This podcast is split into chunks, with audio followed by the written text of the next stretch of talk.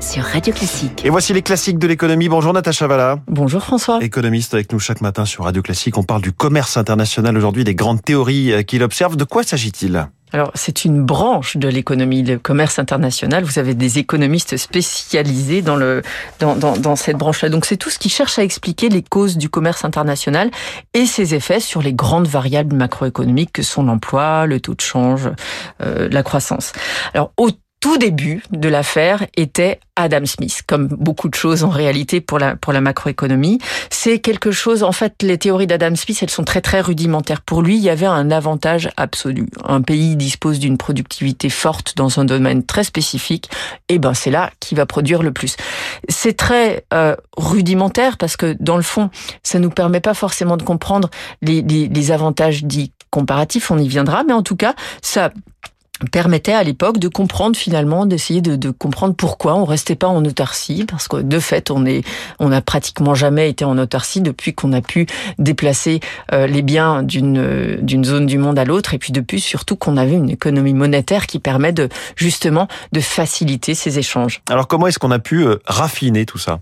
Alors on l'a raffiné quand même assez rapidement puisque euh, Adam Smith c'était le 18e siècle, au début du 19e siècle, David Ricardo se dit, ça peut pas expliquer pourquoi on a du commerce dans les deux sens, dans deux sens, parce que finalement on peut avoir un pays qui a une productivité meilleure euh, sur tous les biens, et dans ce cas-là, on aurait des biens qui iraient uniquement dans un sens du pays A au pays B. Donc Ricardo, ce qu'il dit lui, c'est qu'on exporte les biens sur lesquels on a un avantage dit comparatif.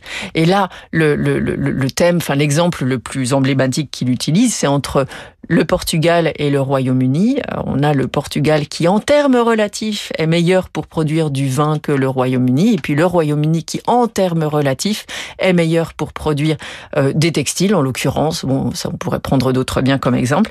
Et donc ça explique pourquoi, même si on a un avantage euh, absolu unidirectionnel, on a quand même cet échange entre le vin et les textiles, entre le, le, le Royaume-Uni et le Portugal. Alors finalement, aujourd'hui, est-ce qu'on a besoin d'autres explications?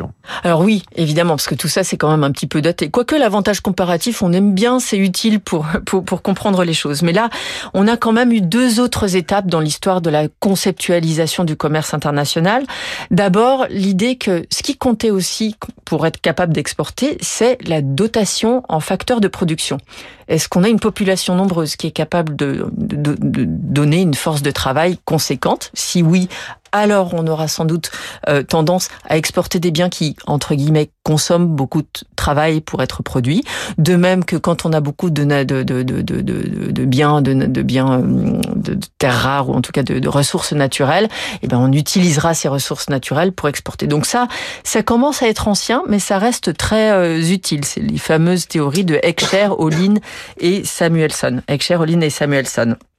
Donc c'était une première étape de sophistication après euh, Ricardo et maintenant on a quand même un commerce qui est plus proche de ce qu'on fait en réalité, de la façon dont on consomme, la diversité des biens compte énormément. En fait, on se rend compte que euh, quand on veut acheter un, un téléphone, ben on est content quand même malgré tout. Si on aime tous beaucoup le, le, le iPhone, on est content d'avoir un Samsung à côté. Et on est content aussi d'avoir d'autres produits qui diversifient l'offre, la palette de ce qu'on va consommer. Et ça, c'était un grand apport de, de, de Monsieur Krugman qui a dé développé cette, euh, cette euh, théorie selon laquelle la diversité des biens apporte de l'utilité aux consommateurs. Et pour avoir des biens aussi diversifiés, on, on, on s'appuie sur le commerce international. Alors après, on a une, une conséquence en matière de concentration géographique des lieux de production. On a des conséquences en termes de voilà qui est-ce qui commence à produire le celui qui bouge en premier a un avantage, celui qui arrive en premier sur le marché dans cette diversification de, de, biens a un avantage.